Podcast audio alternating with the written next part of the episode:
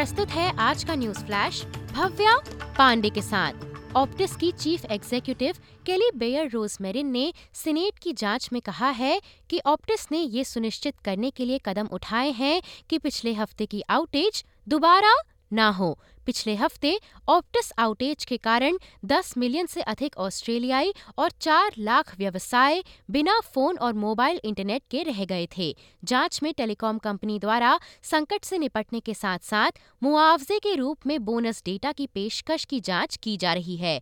वहीं प्रधानमंत्री Anthony Albanese Asia Pacific economic cooperation leader summit में भाग लेने को तैयार हैं। इस फोरम का मुख्य फोकस स्थिरता, जलवायु परिवर्तन और स्वच्छ ऊर्जा में परिवर्तन रहेगा।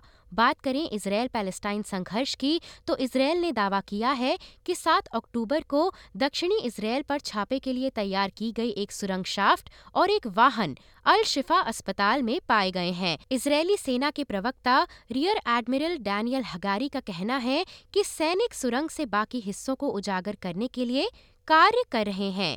संयुक्त राष्ट्र का वर्ल्ड फ़ूड प्रोग्राम गाजा में भुखमरी की तत्काल संभावना की चेतावनी दे रहा है, क्योंकि इलाके में खाद्य आपूर्ति हो गई है, जबकि इजिप्ट से बहुत ही कम खाद्य सामान क्षेत्र में पहुँच पा रहा है।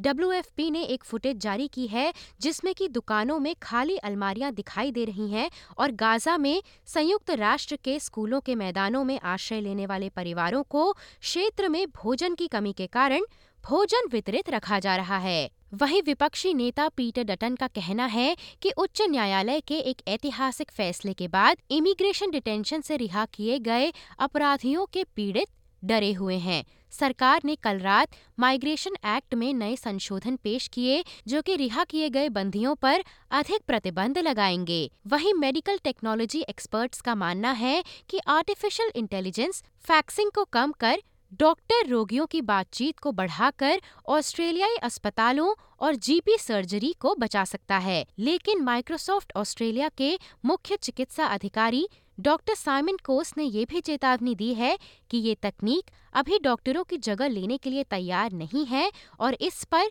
सख्त नियंत्रण लागू किया जाना चाहिए।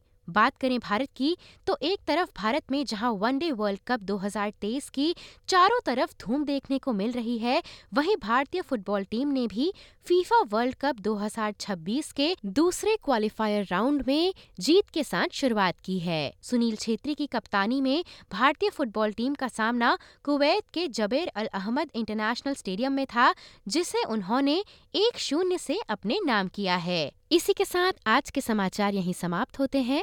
धन्यवाद।